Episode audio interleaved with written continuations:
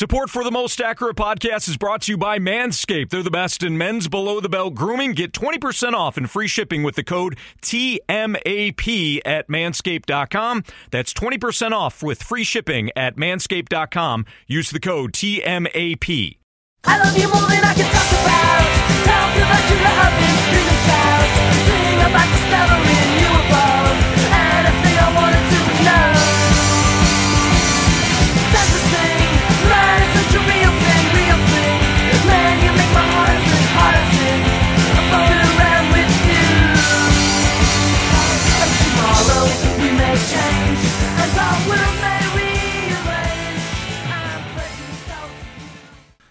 Hello and welcome to 4for4 is the most accurate podcast. My name is John Paulsen, and normally I'm joined by Anthony Stalter, uh, but he'll be back with me on Friday to discuss the latest fantasy news, news including the uh, Clyde Edwards-Helaire ascension into the first round. We'll go through my article about that, but today we're going to talk um, quarterbacks, and uh, I'll bring on a guest here in a second. The music today uh, was More Than I Can Talk About by the Mice. They're a uh, Cleveland band from the 80s. It's uh, it's a great little track. It only has five thousand listens on Spotify, uh, so it's definitely uh, flying under the radar. Uh, but I think it's super catchy. It's like a pop punk uh, song from the '80s. So check it out. I'll add it to the Most Accurate Podcast playlist, and there should be a link in the show notes for that. We decided for the month of August to uh, produce some extra pods, like three pods a week. So there's an extra pod middle of the week. Bring on some of my favorite analysts to discuss different draft strategies. And today I'm happy to have uh, 4for4's own Chris Allen on the podcast to discuss his various quarterback strategy articles. He's written multiple articles for the site and want to have him on to talk the position. Uh, you can find him on Twitter at Chris Allen FFWX. Chris, thanks for coming on. Oh, John, I mean, uh, I've told this to Greg when I was on uh, TMAP beforehand, but uh, this is a just a huge. I mean, just working for 4-4 has been great, but just being able to, I guess, hop on one of the podcasts that I used to listen to before I even got into being a uh, a writer uh, is just a huge honor for me. So I appreciate you bringing me on. Oh, thanks for saying that. Uh, I didn't even tell you to say that, so I, pre- I appreciate it. Um, Chris, actually, a quick story about Chris. Um, he wrote up some weather articles. I don't know if it was last year, or year before, and so when when when weather hits in the fall during the season and it's Sunday morning and I'm trying to figure out how bad it's going to be in a certain city, I'll usually hit him up, and he has uh, the weather stations the closest to the uh, stadium saved, so he can quickly pull it up. He's also got the uh, the stadiums, which direction they run, north, south, east, west, so he knows if there's crosswinds or if it's going to be. A, this is the type of level of detail that you get with Chris Allen. So I'm happy to have you on today. I'd love to talk uh, quarterbacks. You've been running, uh, writing a ton of quarterback articles for the for the site. So let's start with. Uh, when to draft a quarterback in your fantasy league. So this is a, basically a rundown of the entire position, uh, where you go through and, and basically talk all the way from Patrick Mahomes, Lamar Jackson, all the way down to the final round guys, and give the overview of your different different strategies that uh, owners can uh, can utilize. Um, let's start with those first two because I hit you up the other day on Slack, and I'm starting to think that in the third round, if Lamar Jackson or Patrick Mahomes are there, I'm looking at the ADP of some of these players, and there aren't a whole lot of players that I like taking as third round picks at running back or wide receiver. And uh, Mark Andrews has the uh, diabetes concern, so I'm a little worried about him opting out potentially uh, for the COVID 19 and all that. So I, I'm getting there, and I'm like, okay, well, I can either take. Um, let's say James Conner, or I can take potentially Allen Robinson, who I like. He's probably my favorite receiver. Or I can take the number one, number two quarterback, Lamar Jackson, Patrick Mahomes. I think you told me end of the third round, fourth round, you're comfortable there. Uh, you want to talk about those two a little bit and what you're co- what you're costing yourself as an owner when you take those players?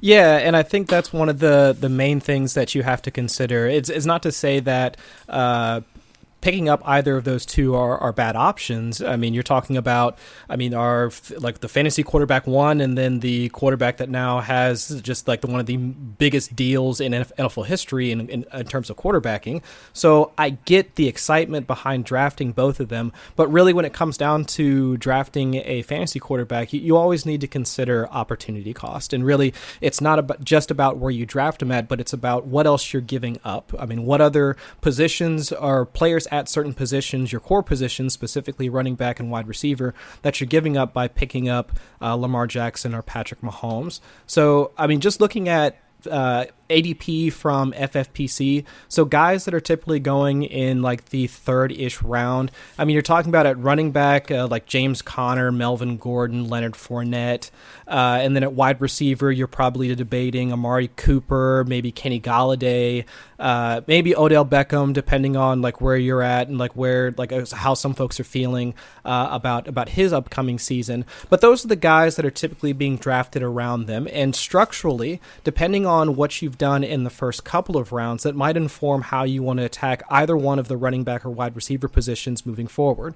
So it's just a lot of folks I know have been talking about, well, just grab two running backs and then just hammer wide receiver like afterwards, and then we'll see what happens. Mm-hmm. But I, I do think that it makes some sense that if you're if you're stuck if you're stuck in a tier and especially in the third and fourth rounds there's just this glut of like wide receivers that all seem to be in like that fourth-ish tier of wide receivers where it's just i could i could sacrifice uh, if I'm in the middle of the third, I could possibly sacrifice one of those wide receivers and and possibly recoup a similar value in the fourth round by picking up.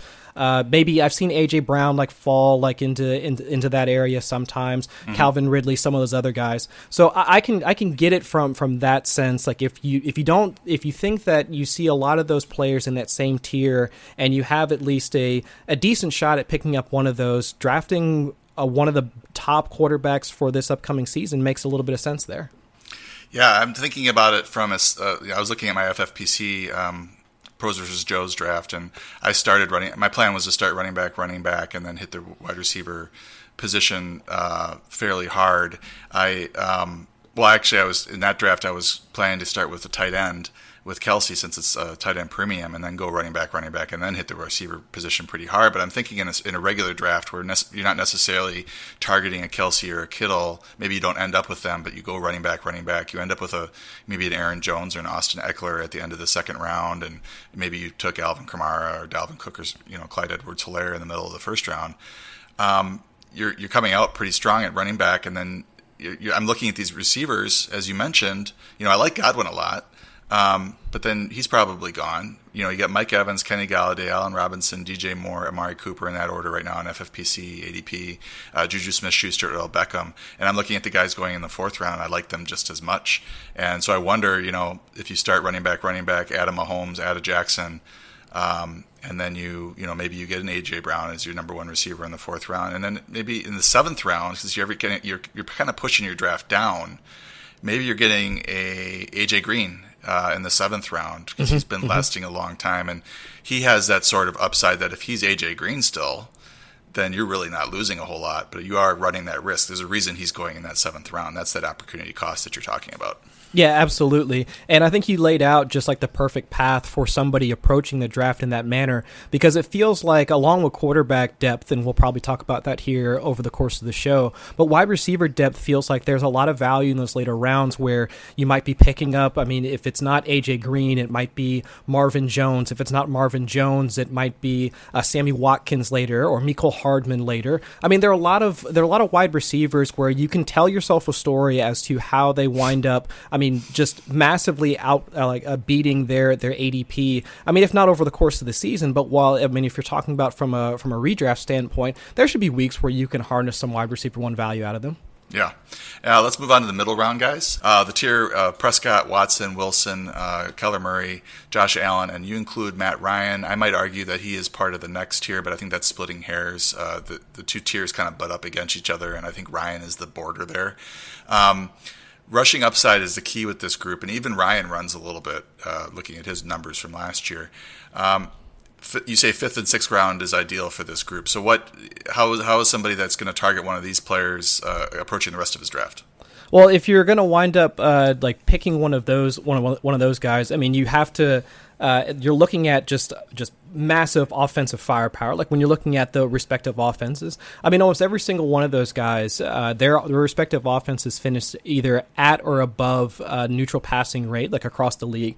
I think uh, 2019's average uh, for all 32 teams was around 59.5 percent in terms of neutral passing rate, and all I mean, all those guys. I mean, Deshaun Watson well over. Dak Prescott, I think, was sitting. I mean, sitting right at or above around 60 percent. I mean, Russell Wilson still above, even with uh, the splits with the like with Chris Carson, uh, Kyler Murray, Josh Allen. I mean, all those guys. I mean, they're right around like where you would want. But as you mentioned, I mean, rushing is, is really the key. I mean, to to all of that, and that's really where a lot of folks, uh, especially in 2020, have now started to look for. Well, if I can't get Lamar Jackson uh, in the third round, can I get the next Lamar Jackson in this other in this other group of quarterbacks and wind up, I guess, beating out their fifth, sixth, seventh round ADP uh, and see if they can tie Lamar Jackson because with all the regression discussion and things of that nature.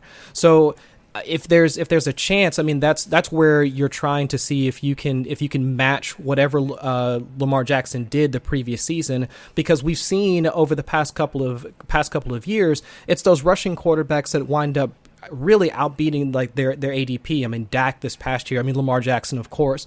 I mean, in years prior, it's been a lot of those rushing quarterbacks that have brought a, a lot of that the the hashtag Konami code like out like really uh, shown how powerful that can really be when it comes to drafting quarterbacks. So a, a, lot of those guys that you're you're drafting there in the fourth, fifth, sixth round. I mean, that's what you're shooting for. You're shooting to see if you can find this year's Lamar Jackson, but it's at a much more higher cost than what you would have had to have paid for either somebody like Dak Prescott or Lamar Jackson just a year ago. Yeah, because they were going outside the top 12, and I think outside the top 15 even in the drafts, most of the drafts I was in, uh, and they were two of the top values last year for that reason. Um, so the the issue with taking one of these guys is that you're probably giving up an opportunity to draft a receiver in that in that uh, fifth or sixth or maybe even seventh round, depending on how you know quarterback heavy your draft is.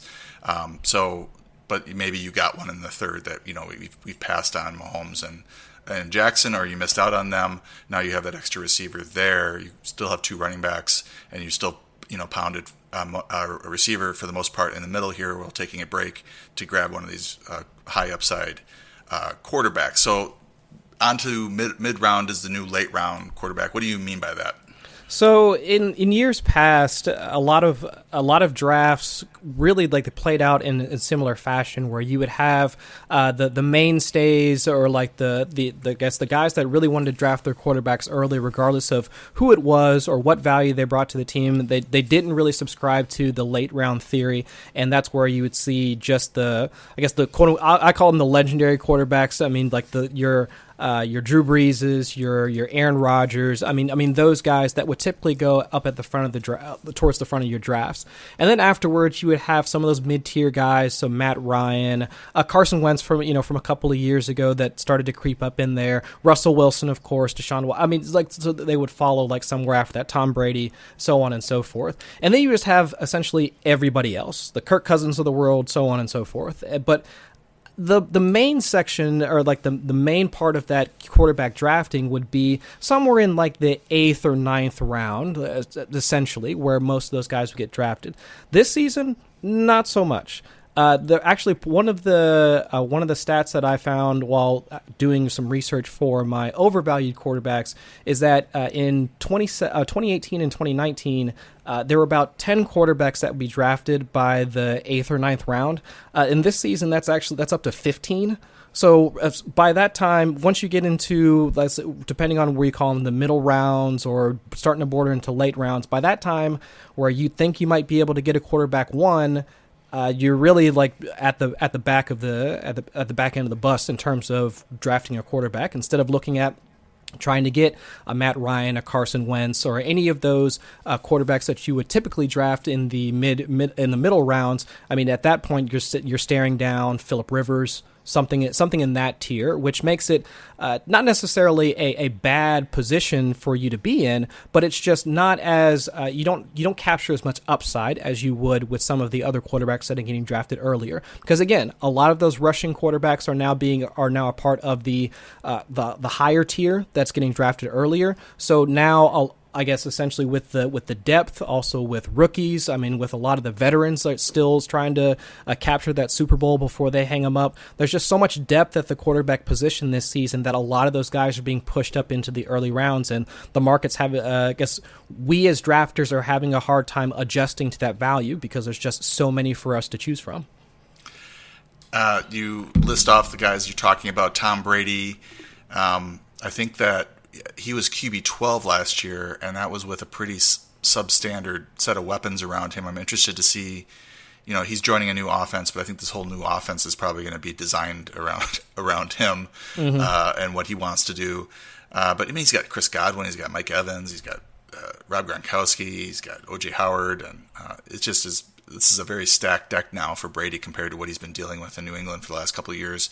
Um, the guy I want to mention is Drew Brees because he's been the, the player that I've been targeting, and that's my draft plan is to, to go in. I might end up with a Mahomes or a Jackson, or I might end up with one of those middle round uh, running backs that we discussed earlier. Uh, if they fall, or if my team is not looking the way I thought it would after a certain number of rounds, and I just want to take a, a good quarterback. But Drew Brees is the guy I want, and it's because since he's he's typically a top five, top seven guy off the board. This year it's ten through twelve. He's going off the board and that's making him a cheaper option now. And you can actually do a Drew Brees committee. Um, I mean, his his away home away splits are are fairly insane. Over the last two seasons, he's averaged uh, 327 yards, 2.9 touchdowns, 0.31 interceptions, and 24.7 fantasy points in 13 home games. Uh, on the road, 224 yards, 1.8 touchdowns, 0.33 interceptions, and 17.3 fantasy points in 12 games on the road. And some of those are okay performances. Um, but you can split them even further into favorable and unfavorable road matchups. And I just did that uh, for my article, which is uh, entitled "Why Drew Brees uh, Committee Strategy Works in 2020," and you can you can pretty much tell from his schedule what weeks you're not going to want to start him. It's when he's on the road uh, against a pretty tough defense, and you're going to want to find a, you know a streaming option that week or have somebody in the uh, in the back pocket. And the guy that I like is Ryan Tannehill. I'll get into more, you know, more into him a little bit. Um, what do you think about that sort of strategy? I know, I know that Drew Brees in maybe home and friends and family leagues, home leagues, he might be going a little bit earlier than what he's going in these industry leagues. Uh, but what do you think about using two picks in the position and, and having a, a, second quarterback on the roster if it's, let's say, it's an 18, 18 round uh, draft? Oh, I think that's I think it's really viable, and I think you laid out the case for why you'd want to have an anchor like Drew Brees, like at, as your as your starter. But then, uh, if you can maneuver around some of those weeks, if you can see them coming, then having a backup plan such that you can I guess, avoid some of those negative performances, I think is the way to go. And when it comes to New Orleans, uh, so they finished 2019 with a 62.1% neutral passing rate, so that's above average like for the league. And actually, before the thumb injury, I think for the first three games they were sitting at somewhere around 65%, so well above. I mean, they were just pass, pass, pass, pass, pass. And when it comes and when it comes to volume, I mean, that's really what we want. And so if really they're one of the few teams looking at looking across the league that aren't as impacted as many of the off-season changes uh, that for a lot of other teams. I mean, they haven't had uh, too many changes at their at the coaching level. Quarterbacks coming back. I mean, they still have Michael Thomas and Alvin Kamara, so they're coming back healthy. I mean, so really, I mean, not as many changes. I mean, only the uh, the addition of Emmanuel Sanders, which is uh, for for fantasy purposes a great thing since now they should have a reliable wide receiver two within that offense. At least that's the assumption. I mean, other than that, I mean, we don't have too many other concerns regarding the New Orleans Saints offense. Whereas almost every other, I mean, the other two teams like within their division, so both Tampa and Carolina, they're dealing with changes all over the place. I mean, mm-hmm. I mean, new quarterback in in both situations, like new coaching staff for Carolina. So with with that continuity, I mean, I'm thinking that New Orleans really has a chance to get off to a good start like within the season because they won't be having to deal with any of these changes. I mean, most of those guys are coming in understanding what they need to do from a playbook perspective, what the uh, what the coach expects of them what Drew Brees expects of them. So I think they have a, a sneaky chance to kind of get off to a hot start. Yeah, and I've got uh, it all laid out in the in the article. You, you, know, I even include ten quarterbacks that you could pair with him. Um, my choice is uh, is Tannehill, but um, that's my optimal choice. But there's a number of other guys that I'd be happy with. In the uh, pros versus Joes draft, I got sniped on on Drew Brees and ended up with uh, Carson Wentz. So I might need to be writing a Carson Wentz committee article uh, here soon. I ended up with Cart Cart, uh, Wentz and Tannehill uh, in that one. So I haven't even looked how their schedules line up, but that's the way it goes. Okay, we're going to cover uh, breakout candidates and late round streaming options after this word from our sponsor. Hey guys, if you're tired of taking a straight razor to your beanbag and having it look like a scene out of a horror show, listen up. Manscaped has you covered. They're the best in men's below the belt grooming. They just redesigned their electric trimmer. It's called the Lawnmower 3.0, and the Manscaped engineering team spent 18 months on this bad boy. They've perfected it. Trust me, I've used it. Nice, close, comfortable shave. The thing even has an LED light. It illuminates the grooming area so you can see what you're doing. We've all been there before. We're trying to clean things up a little bit, and it winds up being a bit of a disaster because, again, you're dealing with a straight razor to the old Huevos Rancheros. You know what I mean? So stop with the dangerous weapons on your family jewels and try manscaped.com. Get 20% off and free shipping with the code TMAP at manscaped.com. Again, 20% off with free shipping at manscaped.com with the code TMAP. Check out the new and improved Lawnmower 3.0. All right, back with Chris Allen. Uh, in your article, six quarterbacks primed to break out, uh, which you define as a player who uh, outperforms his draft position by five spots. That's a breakout. Uh, what are the characteristics of a breakout quarterback? Uh, at least for me, the things that I'm looking for uh, in terms of a profile for a breakout candidate uh, would be they're part of an offense with a high neutral passing rate. So, to, at least for me, some of the research that I've done regarding neutral passing rate, and that's why I reference it so much, is is twofold. Uh, first, this is more of a qualitative uh, approach to it because neutral passing rate at least gives us an idea for how the teams want to operate. Like if you take away the noise of well, they're behind by so much, or they're ahead by so much, and you just look at what the offensive philosophy is for both the quarterback and the coordinator slash head coach if they want to pass or if they want to pass at a above average rate then i would like to invest in that team so at least if we're talking if the score is not a factor the team wants to pass i want to invest in that offense. Uh, but another thing another part of it is that uh, the uh, research that I looked into over the past few seasons, teams that tend to pass at a higher neutral rate in between the 20s continue that behavior in the red zone.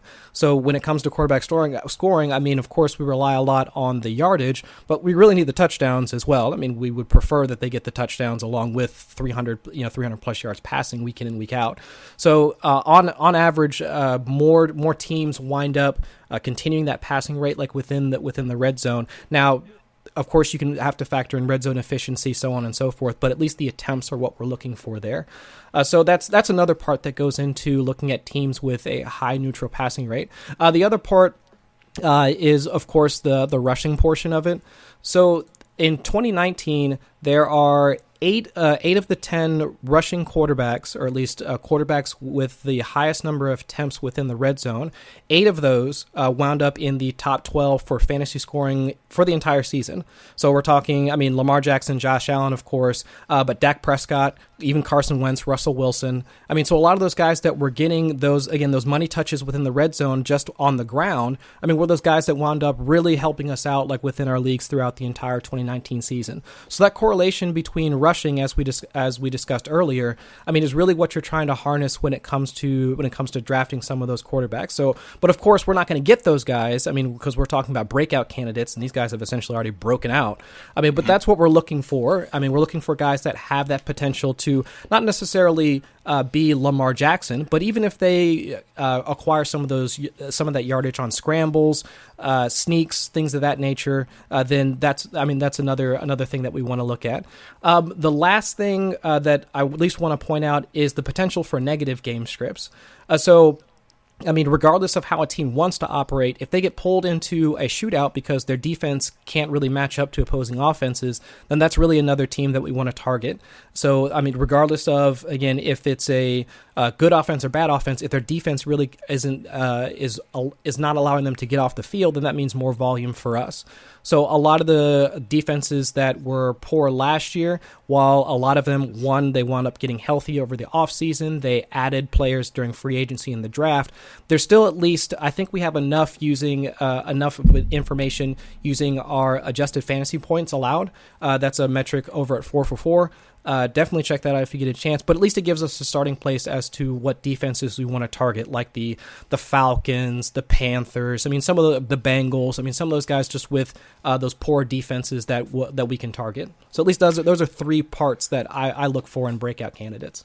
And then the the three guys that you highlight. I mean, you talk about a number of guys in the in the article, but the three guys that you uh, went into, I would say, greater detail uh, were Joe Burrow, uh, who I also have ranked, I think, higher than average. I think that this is going to be a high volume offense. It's going to run a lot of plays uh, and it's going to try to play very quickly. Um, we can talk about Joe Burrow. Uh, Daniel Jones is another uh, very interesting rookie season where he just tore it up on the road and was terrible at home. So I don't know if that's going to continue. If there's a New York uh, problem uh, with, because I think Eli Manning might have had similar splits. Um, but the other uh, player that you mentioned in detail is Gardner Minshew. So you want to? Can you talk a little bit about each of those players? Sure. Yeah. I mean, uh, I guess I I felt like I was obliged to put Burrow into my article since I, I live an hour outside of Cincinnati. Um, I lived I lived there for about five or six years and I actually graduated from from the University of Cincinnati. So it's just it's it's kind of uh, a team that I begrudgingly uh, I'm a fan of. Uh, but uh, either way, um, uh, yeah, because the thing that I the thing that I keep coming back to is in Week One against Seattle in Seattle with Andy Dalton. Uh, the Bengals actually passed at a 79.5% neutral passing rate. That's ridiculous. Like in, I almost, I'm, I'm willing to bet at no point in uh, Marvin Lewis's tenure did they ever operate in that manner. But like in the very first week with a new head coach, they come out firing in Seattle against Russell Wilson, and they were within a touchdown of actually winning in Seattle. Now I know it was raining, and uh, Andy Dalton wound up coughing up the ball and fumbling and like completely losing the game for them. But to me, that signaled what the offensive philosophy is going to be moving forward. But with Andy Dalton as your quarterback, they can't execute that same way. So think of how Cliff Kingsbury couldn't really make it happen with Josh Rosen. I mean, he really needed a guy like Kyler Murray in order to do it. And so I, I think this is a similar tandem where a quarterback can now be the extension of the coach on the field, and that's what I see with Joe Burrow. How he can create out of out of structure, his deep passing under pressure, how he can adjust, un, I guess, under pressure with the way that their offensive offensive line is looking right now, and also he can run.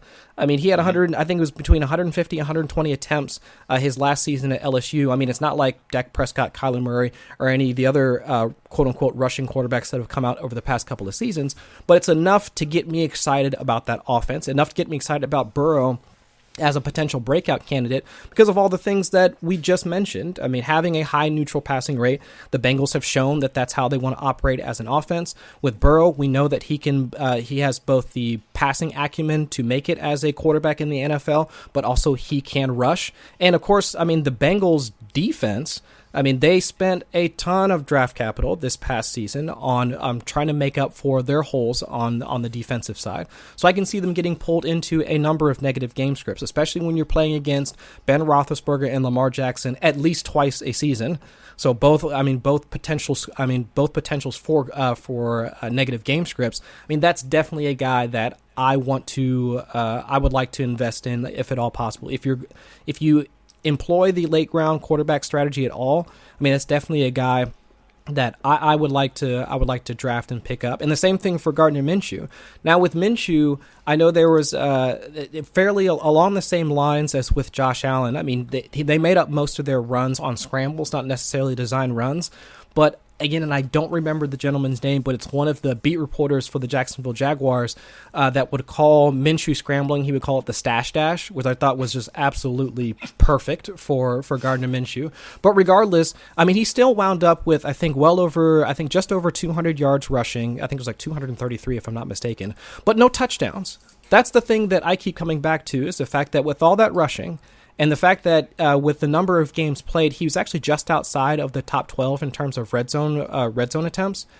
No no touchdowns. So if we if we assume that similar opportunity is going to be there for him in in 2020, I would assume that even if the rushing yards like drop down a little bit, I would expect him to get at least a couple a couple of touchdowns this upcoming season. So I can see some of that positive touchdown regression coming in his favor. And I mean, the offseason has just been completely riddled with stories about, I mean, the fact that, I mean, Yannick Ngakoue uh, on the defensive side, I mean, he wants out as soon as possible.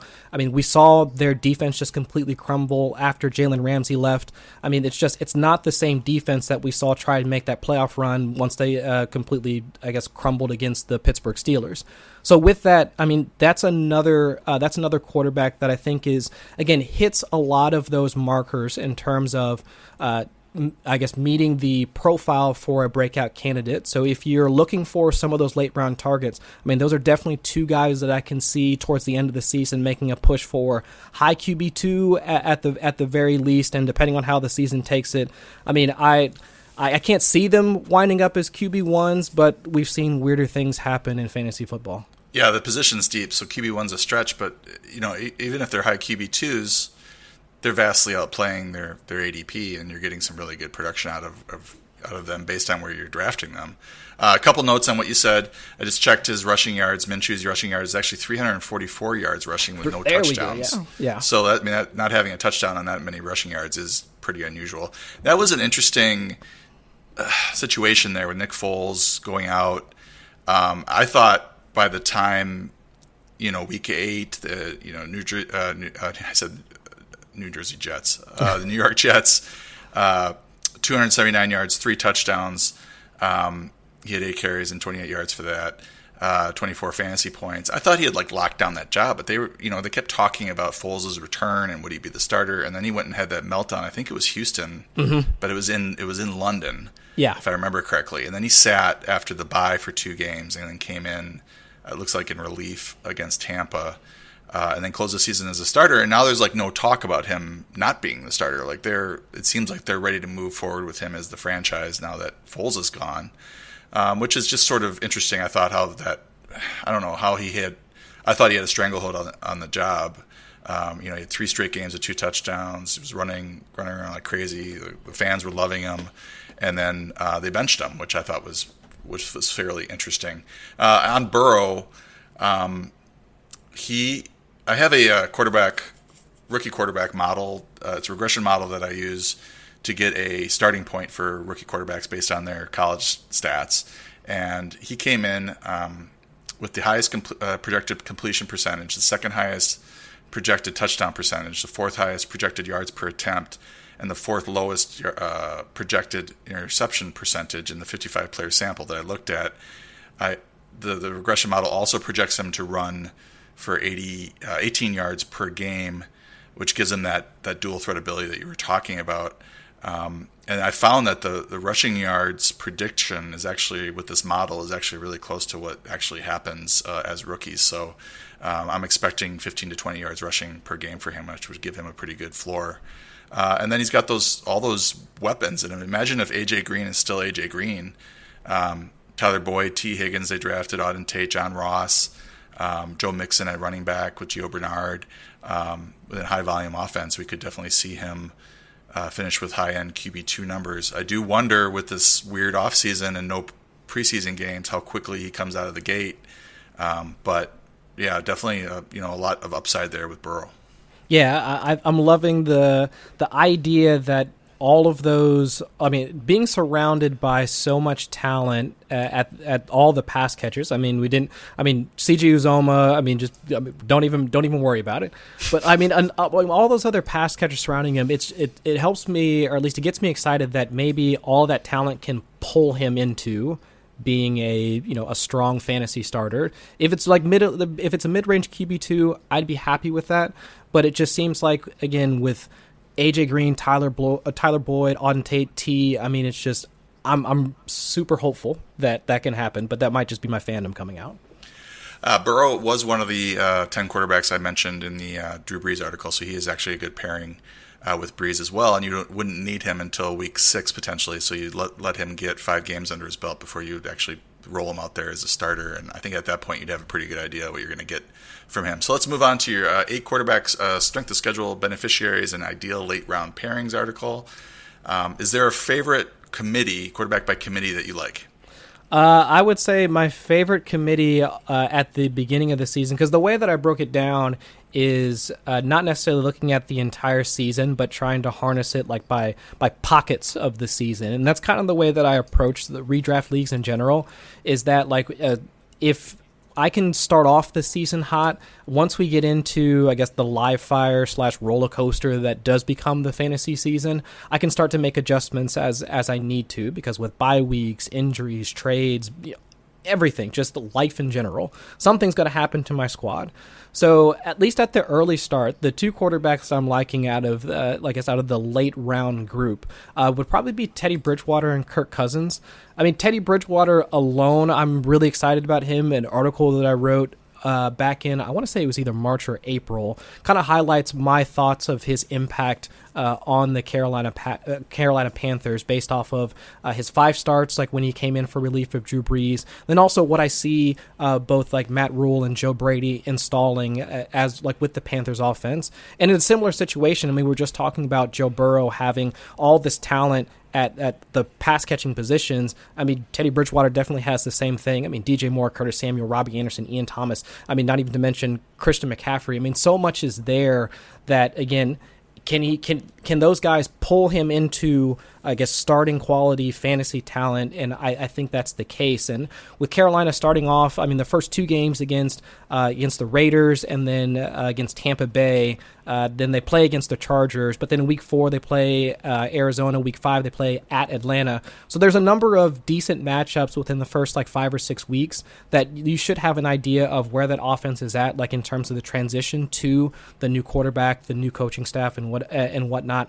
And then this uh, similar thing with with with Kirk Cousins. I mean, now he doesn't have Stefon Diggs, but with Adam Thielen, I mean, Dalvin Cook still there. I mean, if you still believe in Kyle Rudolph as old as he is, I mean, but still they have a number of decent matchups as well using the adjusted fantasy points allowed metric uh, from 4for4 uh, that you can kind of bounce like bounce off uh, each of those uh, each uh, each of their down weeks or weeks they might have some negative matchups and kind of come come away with uh, you know high end QB two depending on if they wind up hitting their ceilings a possible QB one. So you also talk about uh, streaming options, and I, I just wanted for listeners, it's a lot easier to stream when your league only typical uh, owner in your league only has you know one quarterback on his roster, but if he's everybody's got two or three, it gets tougher to, you know on the waiver wire to be finding good matchups because most of the players are rostered. So the league size, the roster size within the league, and then also player owner tendencies can affect how easy it is to stream. But I'm looking at the, the schedule, and I know you listed um, Gardner Minshew as we talked about him, but he's got a great start to the season. Uh, Indianapolis, uh, at Tennessee, Miami, at Cincy, at Houston, and Detroit before his bye in Week Seven. That's a pretty easy start uh, for a player that you're expecting, you know, potentially a breakout season from. Uh, you also mentioned Drew Lock, and then I want to also talk about uh, Tyrod Taylor. So why don't you talk a little bit about Lock, and then we'll get into Taylor. Yeah, so uh, Drew Lock. So he starts off week one against Tennessee. Uh, they have to travel to Pittsburgh, but then after that, they're playing against Tampa, and then the Jets, who now, especially with the loss of Jamal Adams, should definitely be a target for every single redraft player. I mean, if you find a quarterback going up against the Jets, just start him, and then you'll probably wind up with something good. uh, but with uh, with Drew Lock, I know the jury's still out. I mean, towards the end of the season, that's when he got when he started getting his starts against some suspect defenses. Uh, they got trounced by Kansas City, but that was expected to happen anyway. Uh, but I think there's enough there. Again, like with the addition of Jerry Jeudy, we've got Courtland Sutton, who I mean most folks would consider to be uh, one of the top receivers uh, in the game. Uh, and then now with the also the addition of Melvin Gordon, uh, and now with the uh, not necessarily a breakout, but at least I would consider Noah Fant to be a breakout candidate at the tight end position. Uh, I, I, think there's enough there that we should be excited about. If we're not excited about Drew Lock on a week to week basis, we should at least be excited about the players that are around him. So if you're using him as a streaming candidate and you know that they're going up some weaker defenses, and that's essentially how the streaming uh, streaming process or strategy works, then I think that a number of those matchups that I just listed within the first six weeks should be ones that you can target. Yeah, you really like to see uh, a team surround a quarterback with the type of weapons that they surrounded him with, or they have surrounded him with. So he's got all the tools there. It's just a matter of it coming together and how quickly it comes together. I mean, Jeudy's one of the best route runners in this class. Hamler's got speed to burn. Fant's got speed to burn, and they added Melvin Gordon as well. So uh, a lack of weapons is not an excuse for Drew Lock, whereas it might be an excuse for Aaron Rodgers. But that's another podcast. Um, and you probably need a drink mention, for that. Yeah, I'll probably need a couple drinks for that. Uh, I wanted to mention Tyrod Taylor. Uh, head coach there, um, blanking on his name, but he basically said Lynn. that he's the starter. Yeah, Anthony Lynn. So basically, he came out and you know confirmed what we thought that he's probably going to be the starter. Uh, maybe there is a competition there, but Tyrod Taylor knows the the system. He's been there for a couple seasons, um, and he's ready to go. I look. I liked him when he was with Buffalo. Uh, there was two seasons where he actually had some weapons. There was one season where he didn't. His numbers suffered. Um, but you know, if you look at what he he, he is that Konami code uh, player as well. So if he is getting these starts, um, he has that baseline rushing. Um, looking at his stats here, so looking at just 2015 and 2016, he had 18.5 fantasy points per game, and that's in large part uh, thanks to his 40 yards rushing, uh, 0.35 rushing touchdowns per game. Uh, he is also a very low interception player, 0.41 uh, interceptions per game, so the negative points really weren't, weren't there. He does get sacked a lot um, but that doesn't usually count against you in fantasy. Um, and he would throw for 1.28 touchdowns per game, which is not that fantastic. But when you add that rushing in, he's giving you a nice floor, and he can give you some very big weeks. Um, he was the number 15 fantasy quarterback in 2015. He was number eight, so he was a QB one in 2016. And I like his receiving corps: uh, Keenan Allen, Mike Williams, Austin Ekeler, Hunter Henry. I mean, this is one of the better receiving cores in the league. You can't, again, you can't complain about it if you're the quarterback. Um, and then how long to me is how long does does he start, and that depends on how long they're in you know contention for a playoff spot. If they start off 0 and 3, 0 and 4, they might turn the keys over to the rookie. Um, but I'm looking at their um, schedule at Cincy, um, Kansas City at home, Carolina at home, at Tampa, at New Orleans, uh, the Jets, at Miami, Jacksonville, and then the Raiders uh, before the Week 10 bye. So you could conceivably get nine pretty quality starts out of him. There isn't. I mean, the one matchup I probably would worry about is the Chiefs. You know, maybe the things go off the rails there. Um, but the rest of these games, or maybe at New Orleans would be a worry, uh, but that's indoors and high, what should be a high scoring game. But the rest of these games look like they're pretty favorable matchups, and he's being drafted as maybe QB 31 off the board. Um, dirt cheap. What do you think about Tyrod Taylor? Uh, actually, I really like that call. And uh, just let's looking at the ADPs of his patch pass catchers, like relative to his ADP, it doesn't mm-hmm. make a ton of sense. I mean, you've got Austin Ekeler coming off in the the mid to late second round, Keenan Allen now going in the maybe fourth, fifth round, Hunter Henry going around the same time, but then you've got Tyrod Taylor like all the way at the back end of your draft. I mean, and depending on which drafter, and he might he might go undrafted. I, I do not understand like how like what the what the mindset of the market is such that we're excited about I mean three or four pass catchers like on that team but yet there's zero love for for the quarterback position. Unless there I guess there's been if there have been more stories about well we might uh, we might have Justin Herbert start or he might come in here. I mean if there have been more stories like that where there is some sort of contra- QB controversy I haven't seen them. So as of right now my assumption is that Tyrod Taylor is the starter starter. I mean, until I mean the I mean the bottom completely falls out, and especially I mean, but with that defense that the Chargers have, I mean, I just I don't see. I, I guess I don't see the path to that happening within the first six or seven weeks of the of the year. So unless Tyrod Taylor is the issue, which hasn't been the case for for quite some time, I don't really. I, I see. Uh, to me, I, he becomes more of a value in the later rounds. Yeah, and I, I think it is that. I think it's everybody's expecting him not to be the starter for very long if he is a starter at the start of the season, and I don't see them quickly moving on to the rookie unless the season just starts off horribly. Because I mean, if it was a bad team or had no talent around him, or just was a total rebuild, I could see them starting the rookie and just giving him, giving Herbert uh, uh as much playing time as possible to get ready for next season. But I think they have playoff aspirations with Tyrod Taylor, and they're going to play him as long as they're still in the hunt. And I think they could be in the hunt for a while. And um, if you're if you're going to stream, you're already comfortable with your quarterback in week one not being your quarterback in week 10 or week six. So it doesn't matter if he's still the starter at that point. You're comfortable swapping that starting spot out amongst anybody who's got a good matchup that week. And I think Tyrod Taylor, you could pretty much draft your entire team. It depends on the size of the draft and whatnot, but you could draft your entire team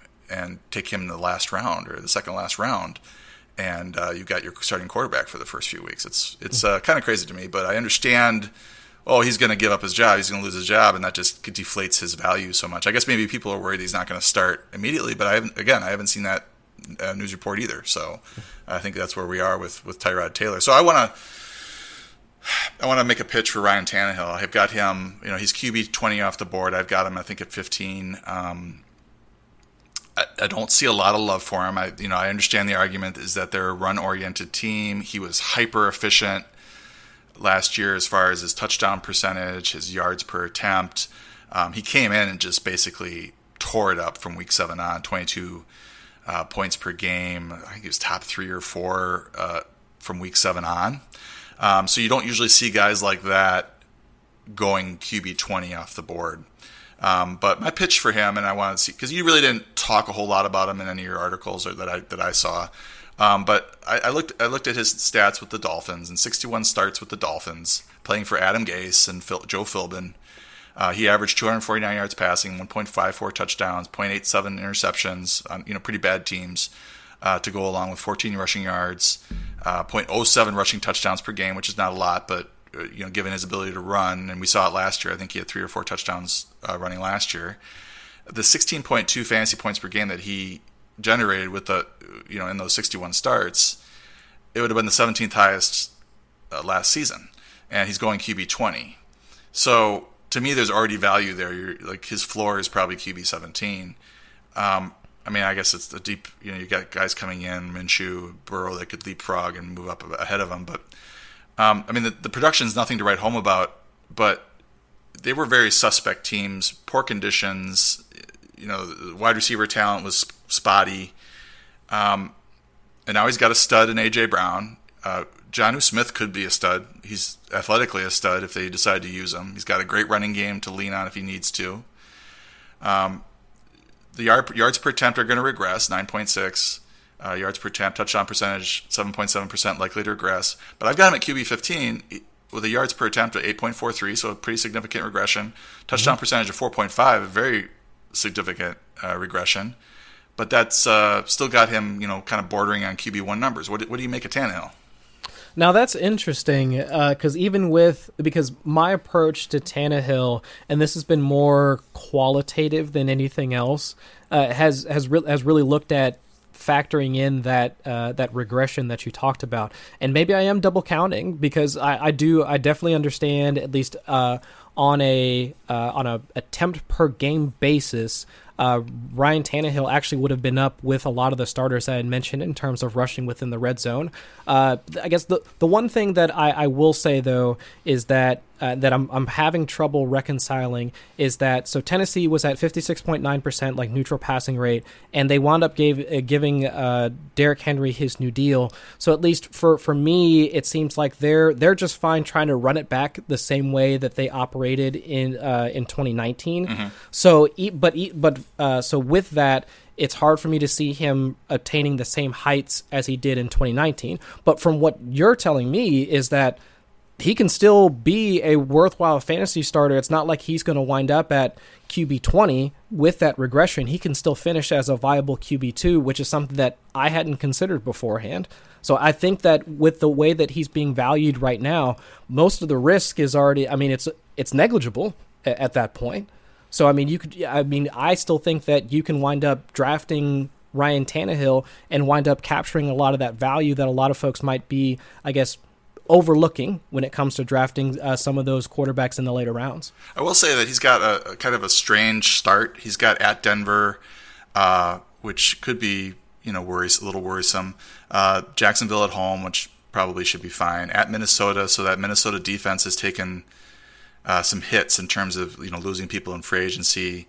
Uh, probably won't be as good this this season as it was in previous years. But at, and then Pittsburgh at home, which is rough. Buffalo at home, pretty rough and then he's uh, Houston at home, and that's that week uh, six game where I would be using him for the first time uh, with Drew Brees if I did a committee. Uh, you know, having playing against Houston at home is a pretty prime spot for him, and his his schedule after that lightens up pretty considerably. And I think he might be more of a stretch run player in a typical 12 team league where you know quarterbacks are hitting the waiver wire. Uh, you know, I've been drafting mostly best ball, so I'm trying to get my committees together, I'm trying to get you know uh, groups of quarterbacks together, and so I really do look at these these QB twos and QB threes and try to figure out who's going to break out or who's going to have good good uh, production. But seeing him at QB twenty after what he did last year, I think when you talked about the regression and maybe overestimating it, I think that happens with a lot of players. You have to sort of look at the regression. Um, you know, I, I pull up uh, you know quarterbacks that went over uh, nine yards per attempt or over eight, you know, eight point five yards per attempt, and how far did they fall the next season? And that's how I look at. Okay, so I've got a pretty good ballpark of where this player should be this year. You know, after having maybe a career year last year, and I do think that there's a way for him to regress and still finish in the top twelve or top fifteen. Um, and I, you know, he plays for a pretty good team, and you you wonder about AJ Brown in year two with what he did in year one. Does he is he like unstoppable? And then what does Jonnu Smith do? Um, you know, you wish you had that third or fourth option. Uh, you've got Adam Humphries and Corey Davis right now, kind of manning those spots. You'd like to have maybe more weapons around him, but he's just mm-hmm. to me he jumps out as a you know an appealing pick there when, when, there's 19 quarterbacks off the board and he's still sitting there. Well, yeah, I think a lot of uh, I think the tendency for just the general public or just the fantasy community at large is that we, we do tend to overestimate regression. I mean, like almost, and that becomes a term that really doesn't have a, like a ton of meaning. We, we just say the word and everyone, it just has this negative connotation, but we don't really know like how much it actually might affect a quarterback because we've been talking about Lamar Jackson regressing, but Lamar Jackson winds up being one of the first quarterbacks taken off the board. So mm-hmm. really, how much do we really value regression? It's really about how much do we value that player to me because if we're if we're expecting both Lamar Jackson and Ryan Tannehill to regress, I mean, Ryan Tannehill seems to be the one hit with the regression stick, and not really Lamar Jackson. Yeah, and I think that's a that's a function of Lamar Jackson being still being an ascending passer. You know, he's still getting mm-hmm. better, and he's still understanding how to be an NFL quarterback, and that's why he gets a pass, whereas Ryan Tannehill doesn't. But I just look at Tannehill's history in Miami. He had some good fantasy seasons there. He's got that Konami code, sort of you know that I guess it's sort of like Aaron Rodgers where he can run. I think they did. I don't. You might want to look at his designed runs. I haven't really thought about that with with Tannehill. I remember him running quite a bit last year.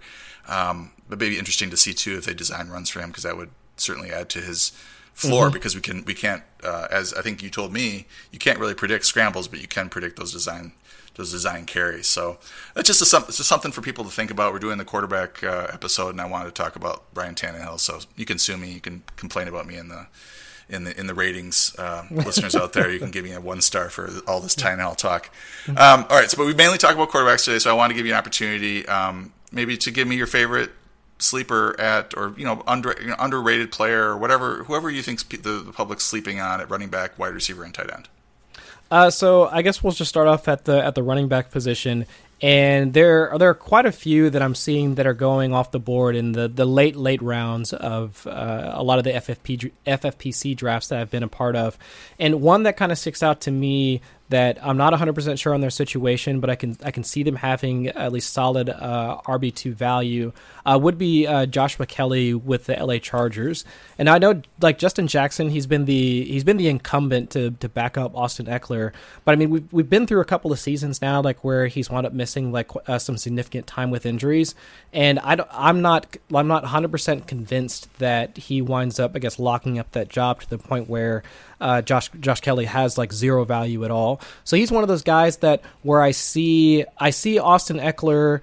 Uh, as being a part of a committee regardless, but who that RB two is, and I think whoever that RB two is should have a decent amount of value throughout the entire throughout the entire season. Uh, I can bet on that being the, the the the rookie that's kind of walking into that position, or at least being able to challenge Justin Jackson for for touches. And I mean, Joshua Kelley isn't a horrible pass catcher himself, so I, I think there's a there's a path to him at least beating out that ADP, which is essentially nothing at this point.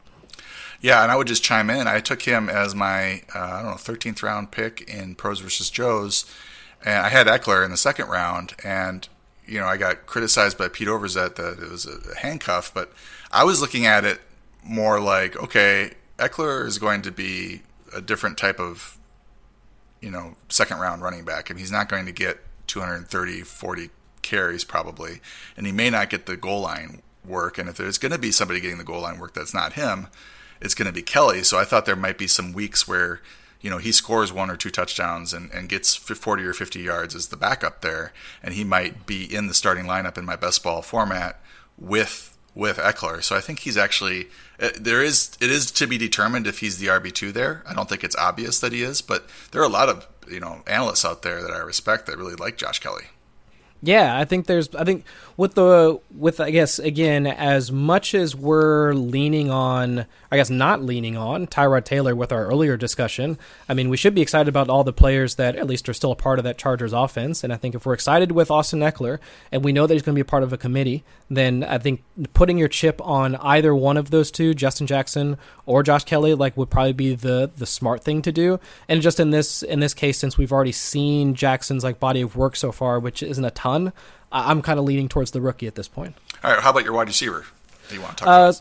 So at wide receiver, I, I, I, I really want to say Corey Davis just because I've been a Corey Davis truther for a number of years, but it just it pains me to say it at this point. So before I guess before I wind up I guess embarrassing myself even further, um, I will say that I still I'm still enthusiastic about Auden Tate, like even even in 2020. I mean, we're talking about the Cincinnati offense uh, earlier, and I'm I'm imagining uh, a at least at the start of the season. Uh, with as much as the with as much transition as going into that offense right now, with adding Joe Burrow, uh, I can see three wide receiver sets being Tyler Boyd in the slot, AJ Green kind of either playing outside or rotating into the slot, and I see Auden Tate with that uh, at least starting off the season as being the pri- uh, the other wide receiver playing outside. I mean, he actually, I mean, for all of the, I guess the the negative things that we remember from Auden Tate two seasons ago.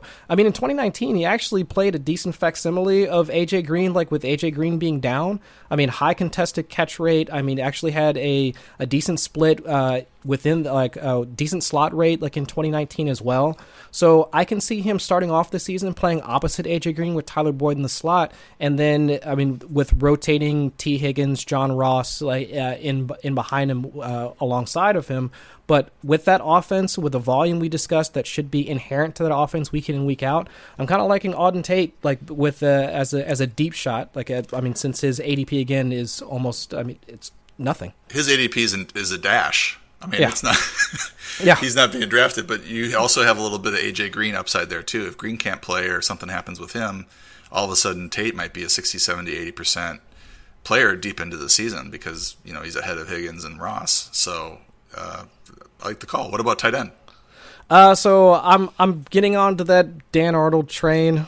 All right. Uh, I, I just yeah, I might as well. I mean, but the thing is, though, I, uh, I mean, so much of the Cardinals' offense is predicated on like the just the wide receivers. I mean, they're talking about three, four wide receiver sets, like so on and so forth. And like the Arizona tight ends, they only had I think something short of eleven percent of the entire team's target share last season, which was I want to say like towards the bottom, if not at like the lowest in the league. So it's it's not a ton to get excited about. But then when you look at Arnold's measurables, and then you match that up with what I mean with how Kyler Murray likes to operate. I mean, I I could see him like making a splash like here and there, and so if it's not. I mean the the normal, uh, I guess the the tight ends that the quote unquote sleepers at tight end that nobody wants to talk about, but everybody drafts, you know, like Blake Jarwin and so on and so forth. Uh, I, I kind of like him as one of those like you know late late round dart throws. I mean more so than Darren Fells and uh, Devin Asiasi and like some of those other guys. I mean I just I like players tied to good offenses with good quarterbacks, and not to say that none of those guys are tied to bad offenses with bad quarterbacks. But again, with when it comes to Arnold and his situation, I kind of like you know seeing trying to get another piece of uh, Kyler Murray's offense.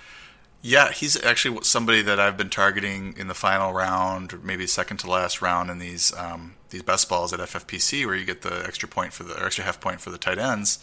Um, just looking at what he did late late last year, one for six and a touchdown on one target after being picked up off of waivers, uh, one for 20 on three targets, and then four for 76 and a touchdown on six targets. He played 18%, 26%, and then 44% of the snaps. So obviously, was impressing uh, the coaching staff there enough to get extra extra playing time. And then uh, Maxx Williams is there. Uh, Maxx Williams is a good run blocker. Um, but uh, you know Arnold didn't start those that last game, but he almost matched him in routes run, 28 to 32 over the final two weeks of the season.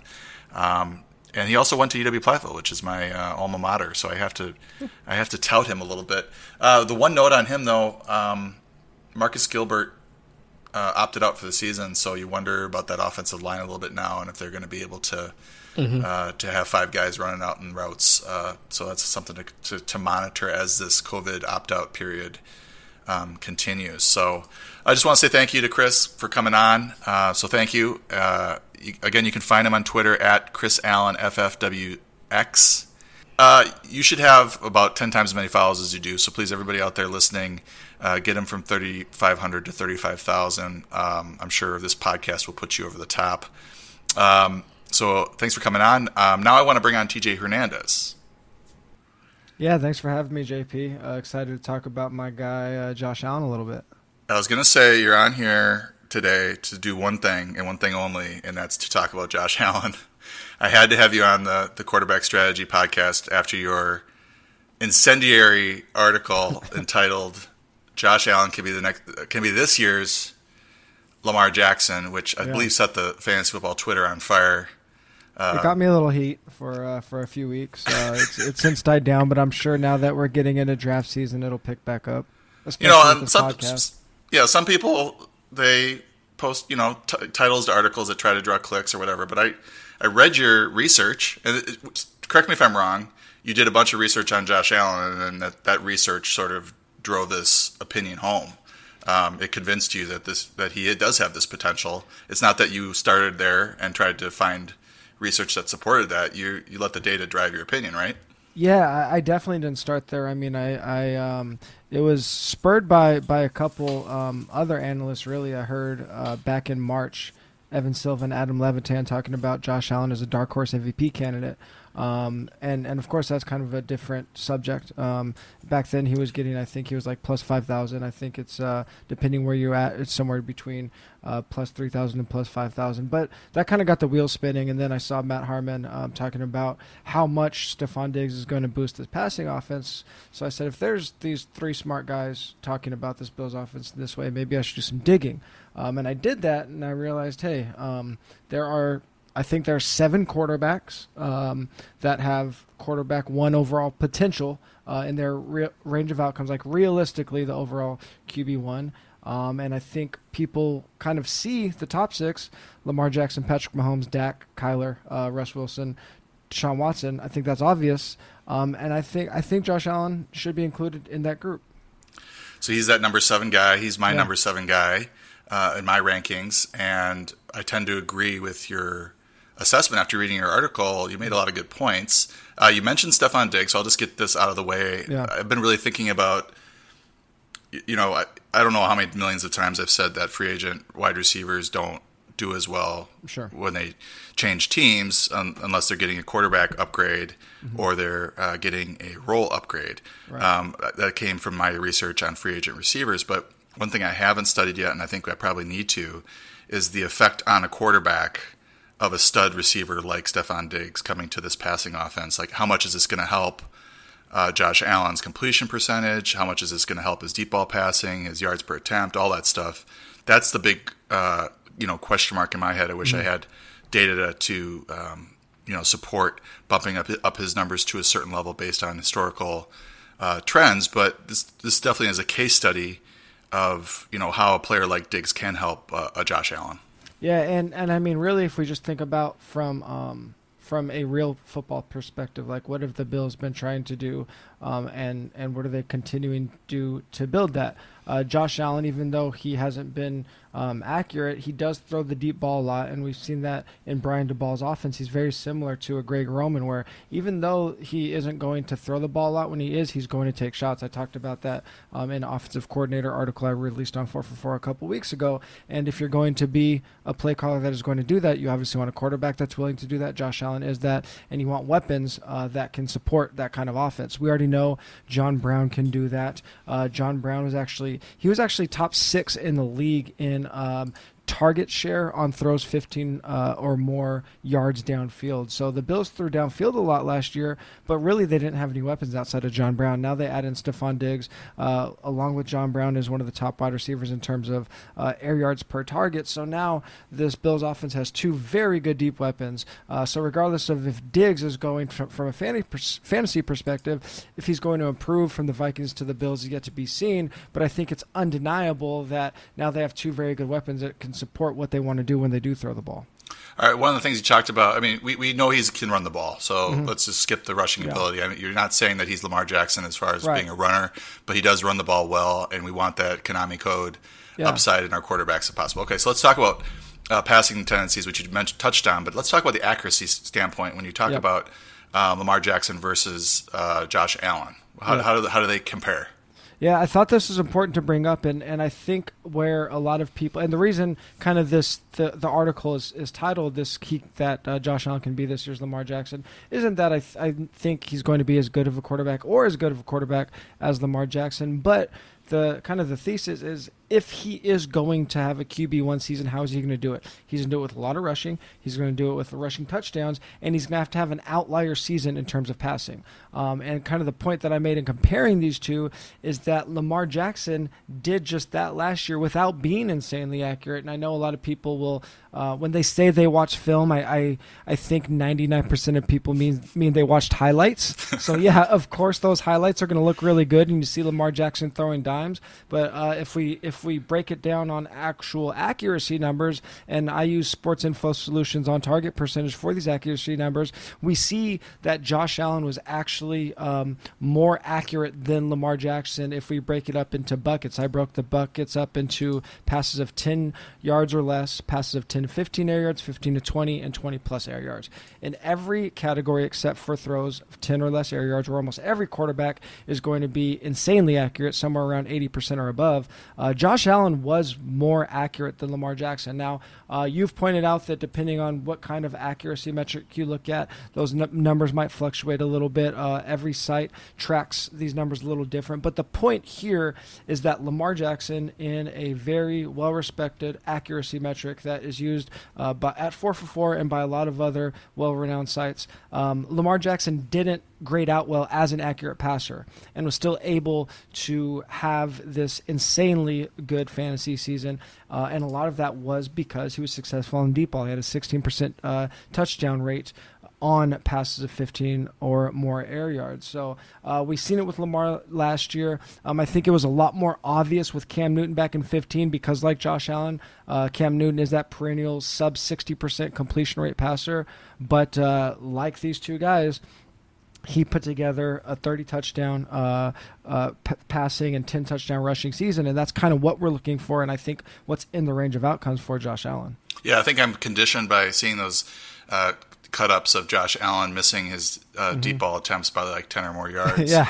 uh, so, I mean, you did mention it. I just wanted to mention it as well. If you go to PFF, their deep ball adjusted uh, completion percentage uh, are different than Sports Info Solutions. Mm-hmm. I would like to like get to the bottom of that and find yeah. out what you know what the differences is, but uh, or are. But uh, Lamar Jackson forty one point eight percent there, and Josh Allen thirty point nine percent mm-hmm. uh, there. So he had a fairly low uh, NFL uh, quarterback rating or whatever mm-hmm.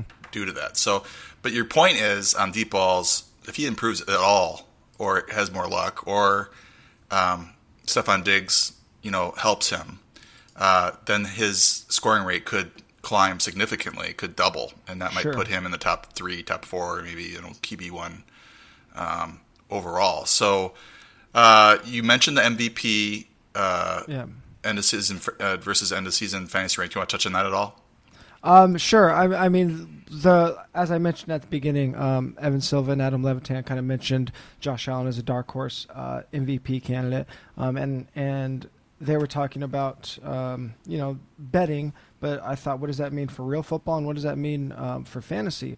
And when the the first thing that we need to know is that usually if if a quarterback, it's usually going to be a quarterback. Um, nine of the last ten MVPs have been quarterbacks.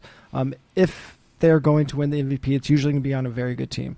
Um, of the last nine MVPs, all of the quarterbacks have uh, come from a winning team, and uh, eight of them have come from teams with 10 plus wins. The Bills are uh, now in a division without Tom Brady. Um, I, I, the Patriots did re jump to favorites in the division with Cam Newton, but Bills and, and Patriots are still very close there. And outside of the Chiefs and the Ravens, the AFC is wide open. Uh, and even though on the full scale. Uh, Buffalo has a very tough schedule. It's actually backloaded. So uh, Yeah. Buffalo has uh, they start with ten relatively easy games, both um, uh, in real life and from a defensive matchup perspective, and then they get a Week 11 bye before they get their tough stretch of defenses and tough teams. And by then, I mean, who knows what what it looks like? Like, are these teams even still good? And mixed in to that uh, to that early season schedule is a matchup with the Chiefs. So.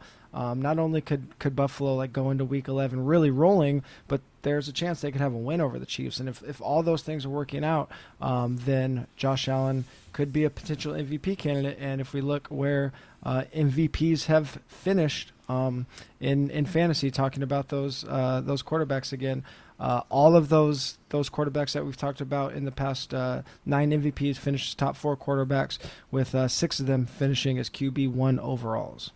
So I'm looking at the same schedule you are. Um, I noticed the same thing. You've got some red matchups, some bad matchups after the bye. You know, planning ahead, I guess you can see where you are. You've got 11 or 10 weeks to plan. Uh, you need somebody for his bye. Uh, you might be looking for somebody potentially for week 13 at San Francisco. That might be a tough one.